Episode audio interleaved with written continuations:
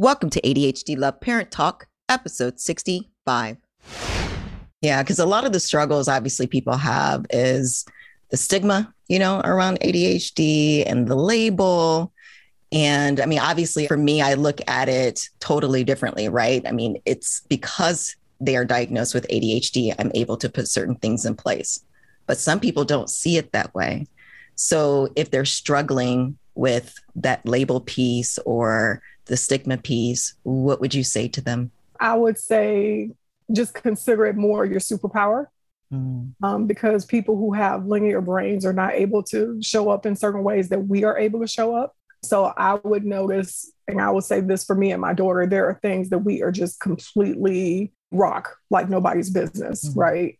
For me, it's writing. Ironically, for me, it's organizing things as well. And I'm not sure if it's because that's how I manage my ADHD, like planning things to detail, that sort of thing. Singing and dancing. So the arts are something that just innately are in me as well as my daughter.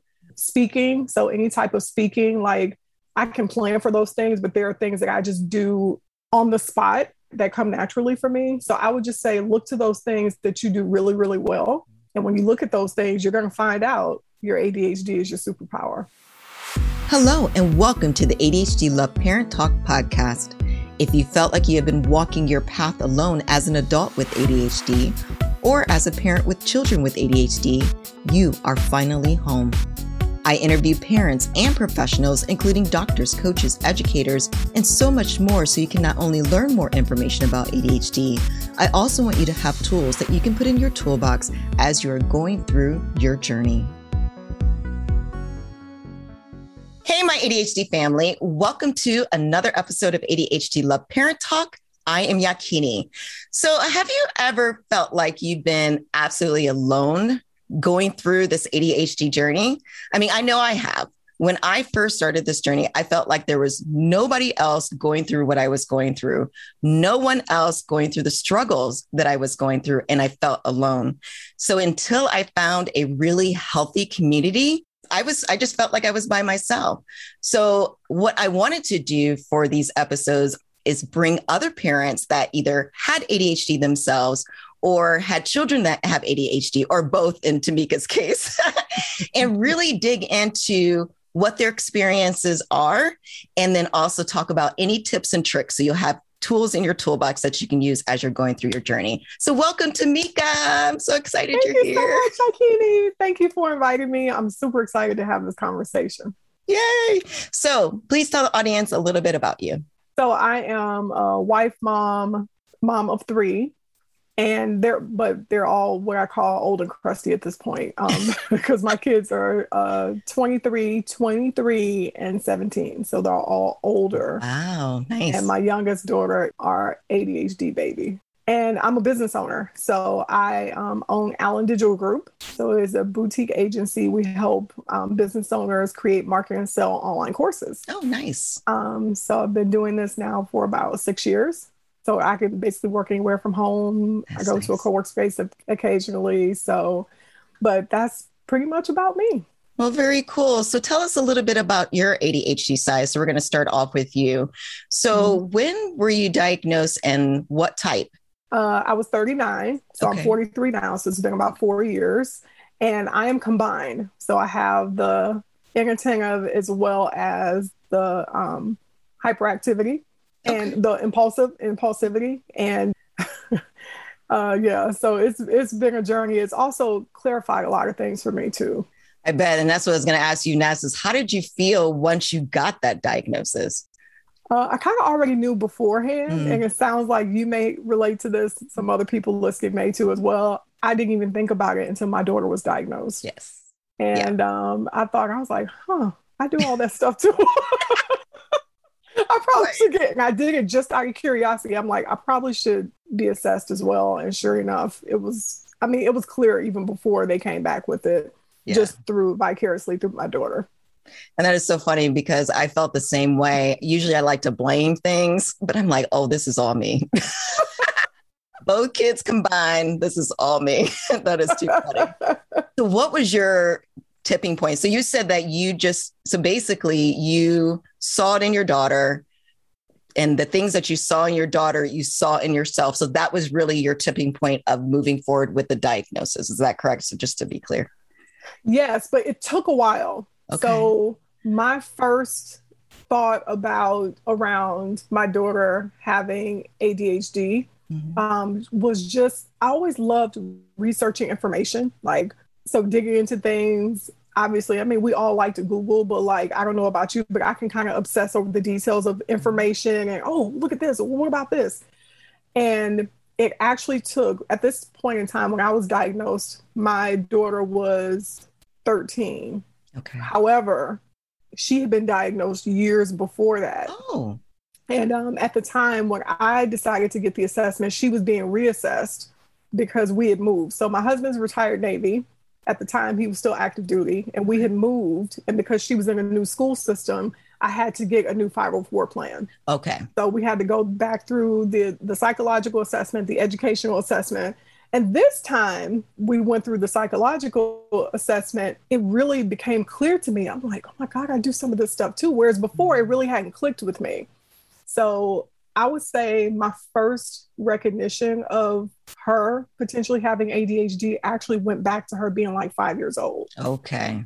And um, I was pulling up into the driveway into our house, and I would I got her out, let her out of the van. She stood on the side of me, and I turned around to go get a bag. And before I knew it, she darted oh, off into the street. Oh God! yeah. She darted off into the street, and she moved so fast. I literally couldn't move fast enough to catch her. And thank God there were two women jogging in the street. And one woman immediately, they saw what was happening. And one woman darted towards my daughter and grabbed her. And the other person, it was a car coming, another person stopped, the other jogger stopped the car. And I'm just like, like you're kind of frozen in the moment, like, oh my God, this is really happening. And after that, I was just like, what in the world caused her to dart into that street? And after that, slowly but surely, especially she got more integrated into school, the more things started happening to like, okay, I had I have a bonus son, but my oldest daughter, biologically, I didn't go through any of these things with her. And I'm mm. like, I hmm. know kids are different. Yeah. But something else is going on here, like that mother's intuition kicked mm-hmm. in. So I just started Googling some of the stuff she was doing And everything that kept coming up to say ADHD. I was like, no, I wasn't a believer. I wasn't a believer at all. And that was what led to her initial assessment. Wow. So what other things that you did you see during her time in school that made you say, yeah, this is ADHD as you were looking it up? Um, the impulsivity in mm-hmm. jumping into conversations, answering before it was her turn, yeah. um, started to get notes home from the teachers. Oh, we just need her to settle down a little bit. She was extremely hyperactive, which was something I didn't have. The impulsivity I started to notice as I got older, but okay. I didn't have the hyperactivity that she had because girlfriend was on the move. Like she she was a fabulous athlete though. She could move fast. The coordination was a little shaky, but um, so interrupting in conversations, hyperactivity, even mm-hmm. from the point where she was a baby. I know people don't diagnose that early, but I started to go back and think about things when she was a child that I was just like, okay, where is all this coming from? She started to get into some trouble in school. Mm. Um, I don't know even know if this is ADHD related, but like consistently, she found herself in situations that had nothing to do with her. She was trying to rescue everybody. Yes. where she's getting into trouble, getting involved in things that had nothing to do with her. And then this was the kicker, especially when she was in school, that I didn't even connect this to, but it came up in her educational assessment was she was having some executive functioning issues. Okay.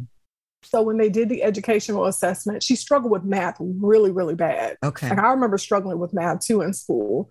And when the school psychologist, when he did the educational assessment, he said she has some executive functioning issues as well. And I didn't even know what that was, what that meant. And he said, so we gave her a sheet of math problems, just basic operation, multiplication at the time. And it was full of multiplication problems, the worksheet. And she would go through and like every once in a while they would pop in a division problem and she would continue See, to operate like it was multiplication. Mm-hmm. And that took me back to when I was in school. I can remember being in elementary school. So I'm telling my age. We had what was called the movie room where we would go watch film strips. and there would be times where either my second or third grade teacher, before we could go into the movie room, you had to recite whatever tables we were working on. Okay. And I believe at the time it was multiplication. And I remember the only way and you would have to stand in front of her in a line right so there are students behind you and you're standing in front of the teacher mm-hmm. and she's calling out multiplication problems and you mm-hmm. have to answer them and i am like inside i am having a complete meltdown and anxiety attack but the only way i was able to get through it was i had to close my eyes and literally visualize the problems as she said it and that was the way i was able to answer them that is really interesting. And for me, it's the opposite. I have struggled in writing. So I was great in math, but I couldn't, even today, I am like the worst writer when it comes to grammar. really? It is the craziest thing. So I'm a great storyteller, but but if I have to send that information to, you know, my boss, for example, I mm-hmm. always have somebody look it over before I send out the mass email right? And that's because it's just something I've always struggled with. I have to read things like four or five times to really get the concept. And mm-hmm. all of those things I actually see in my son. So mm-hmm. I actually had mm. to get a tutor for him to help him get through pretty similarly the things that I was struggling with. So yeah, so that was my side. I was horrible. That is so funny because the ironic thing was, and this is me and my daughter, like we excel at writing. like English was like the classes that, if nothing else, if I can get straight A's in anything else, it was English and any kind of history. Wow. Um, but the math, I always beat myself up because math would be the one class, the reason why I didn't make the honor roll. Mm. I became seasick, if not worse um, when it came to math. So, um, so that is so interesting how it shows up so differently in everybody. Yeah, that is interesting. So, what would you say to women, especially Black women who are struggling? And we'll start with you. And I also want to know the same thing about your daughter. But what would you say to them if they're trying, going, you know, they're on the borderline whether they should get assessed or not? I would say the same. This answer basically would be the same for women as well as um, parents who have children that they okay. think might be um, attention deficit. I would say if you're thinking about it that much, just do it because you're probably right. Um, but just to relieve any curiosity or relieve any doubt, mm-hmm. I would just mm-hmm. say just go ahead and do it.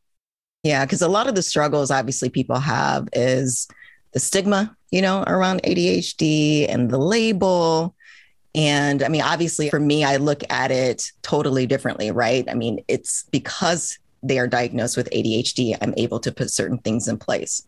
But some people don't see it that way.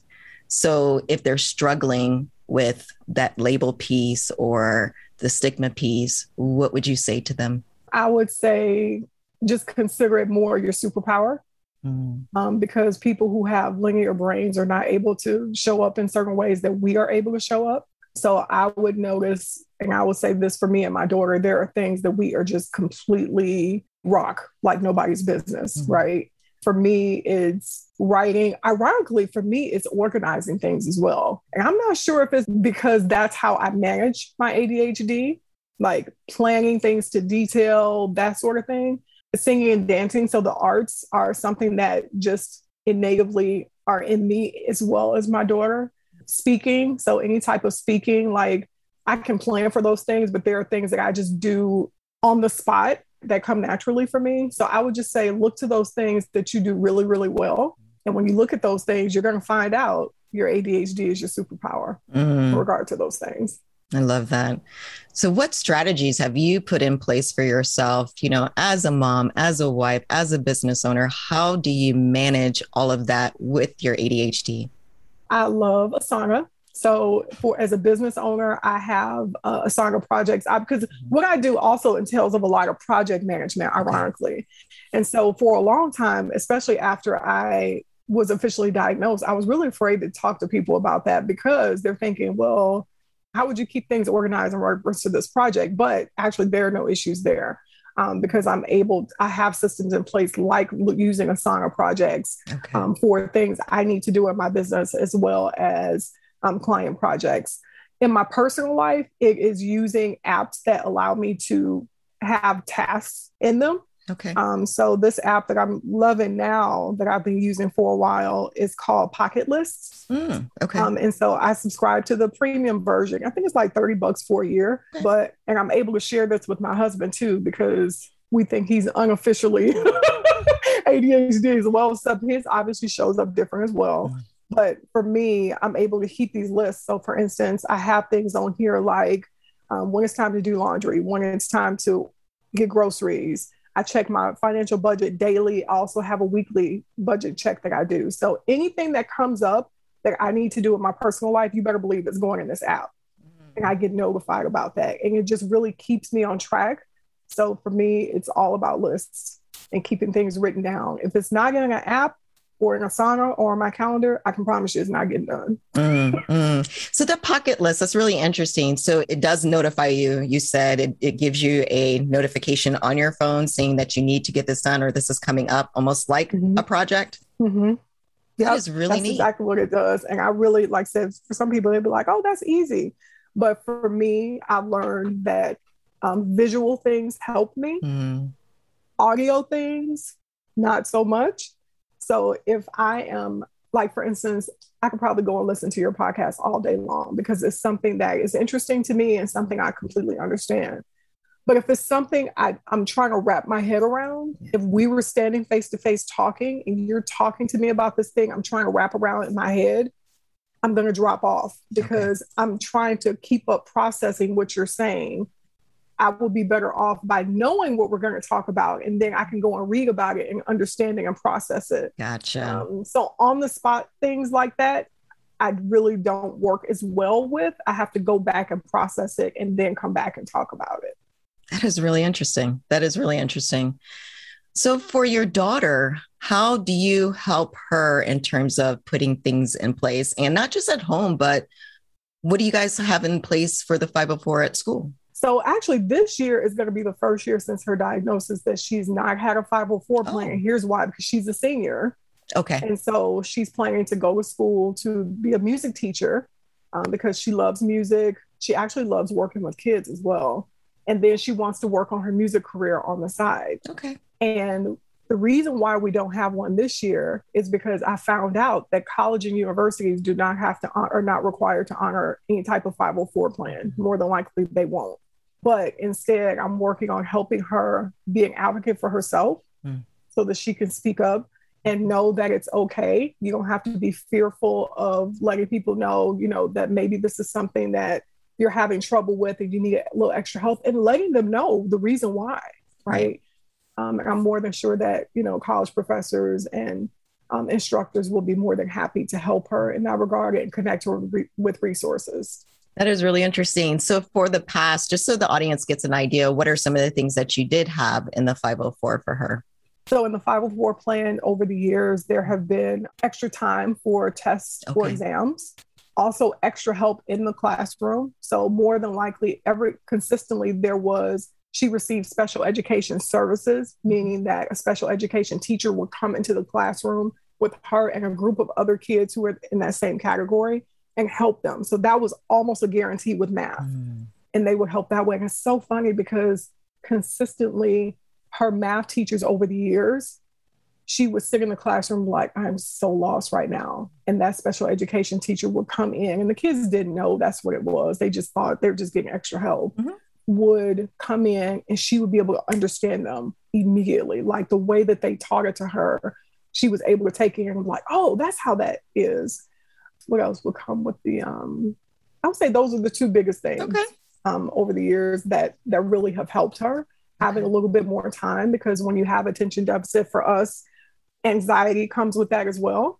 There's almost something else that comes with with yeah. ADHD, and one of the things that really helped in regard to that, um, having that 504 plan for extra time was because they could be taking a test and she would look up and start to see kids get up because they're finished. Mm-hmm. And now all of a sudden she's anxious because she's like, I gotta hurry up and finish. And in the meantime, she's making mistakes because right. she's anxious and she's rushing. Yeah. So having that extra time and even sometimes taking the exam away from the other students was helpful as well. Love that. And what did you do for her at home? Um, at home. So homework time was always a little bit of a challenge. yeah. So I would, when she got home, instead of having her immediately go to homework, the first hour, she would take a break and just kind of relax and decompress from the day. And then from there, I would help her get organized as far as um, what my friends over the over in the UK say, eat that frog and start with the harder things first. Mm. So more than likely that would always be math first. And then from there, go down to the subject that were a little bit easier for her. And at home, my husband has been a, an enormous resource because he's a freaking math whiz. Nice. And ironically, he also can teach her to the point where she understands. Um, and so, for that reason, you know, we've never had to get a math tutor. Oh, that is awesome. You know, it's really interesting how, and we talk about this all the time. If school systems are willing to teach people as if everybody's neurodiverse, mm-hmm. I mean, it's not like they are falling behind because they're being taught different. They're just being taught mm-hmm. differently, right? Mm-hmm. Then everybody would get the concept and then they can move forward. In Texas, are you using Common Core right now? Yeah. Yeah. Yeah. And so when they moved to Common Core, it was just like the craziest thing for them. And being able to break it down the way that however you want to say the plan was laid out, it was really hard. It was really hard for them. But when I would teach them just really simple math, they're like, why can't we do it like this all the time? yes. Yes. And the funny thing is, especially with us having moved a few times because my husband's active duty, I would say I can clearly remember a school system that whatever we needed, like there was no fight, there was no struggle. Mm immediately. Like there was a school district in Florida. That was a dream. Like I'm like, oh, I wish we could have been here all 12 years. and there was another one in North Carolina was probably the worst experience I've ever had. Mm. When I go back and think about that, I would even say borderline discrimination. Wow. Um, just not, even though the, the school psychologist completely, the school psychologist and ironically one of her math teachers at the time was totally on board, but the administration, we couldn't get them on board they were completely pushed back and, and that's when i had to go back and educate as far myself as far as the rights i had in reference because this was a public school. The rights we had in regard to you know we have the documentation to accommodate her. Like i literally had to go into a full-on battle with that particular school system. And so which made me totally grateful when we got to florida in the school district we were in that they were just there was no struggle. They were like whatever she needs we got it. Let us know. Wow that is awesome so, as you've been traveling through your journey, what type of resources have you used? So, whether it be books, YouTube channels, podcasts, I mean, what has helped you along the way? Actually, when I looked at that question, I'm like, you know what? I really don't follow a lot of ADHD resources. Quite honestly, if anything else, I look to resources that are going to just help me organize or do things mm. better. Um, and more efficiently and I adapt it to the way that I that works for me right. and I just go from there. So that's how I you know, just thought about with Asana. I'm like, I just need to treat my own stuff like it's like it's a client project, right?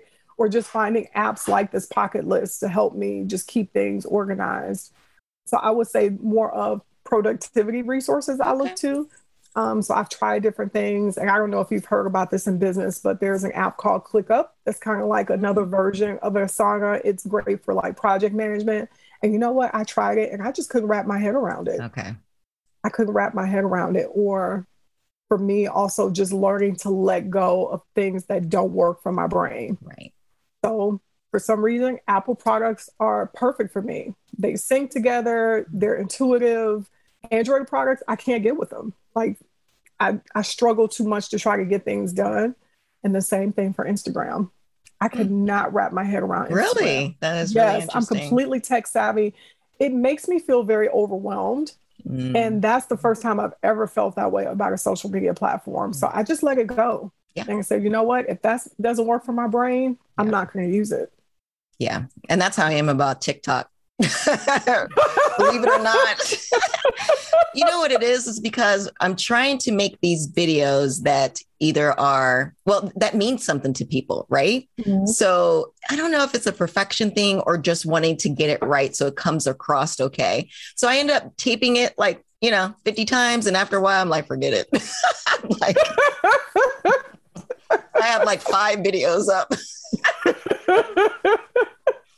I hear you. I, I, I just, as far as TikTok, I just refuse to go on another social media platform because I don't need any more distractions. I have to manage that as much as it is. And I'm just like, I'm good. I'm not getting on another social media platform. That is hilarious. Um, have you heard of Monday.com? I have, and I what? haven't tried it yet. Oh, okay. I was just curious what your thoughts were around that. No, I haven't tried it yet. Have you? We're using it. We just started using it at work. So we haven't dug into it completely.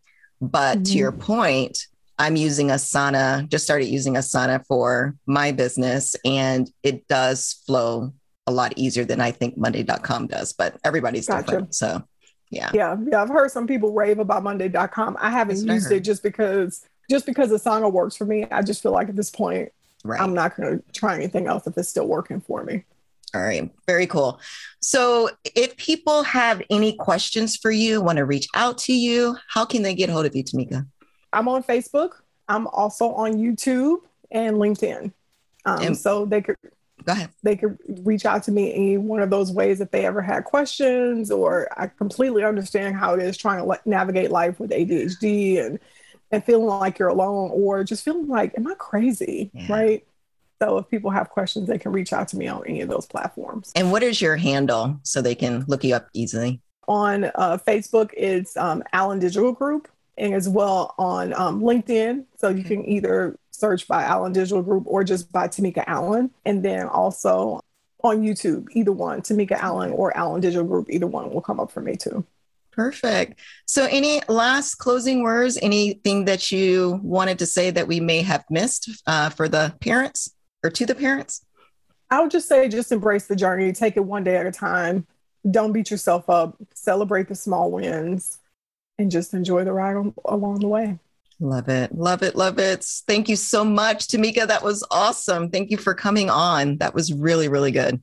Thank you so much for reaching out. Um, I just figure at this point, if I just help one person, it's all worth it. That is very cool. Have a wonderful day, everybody. Bye.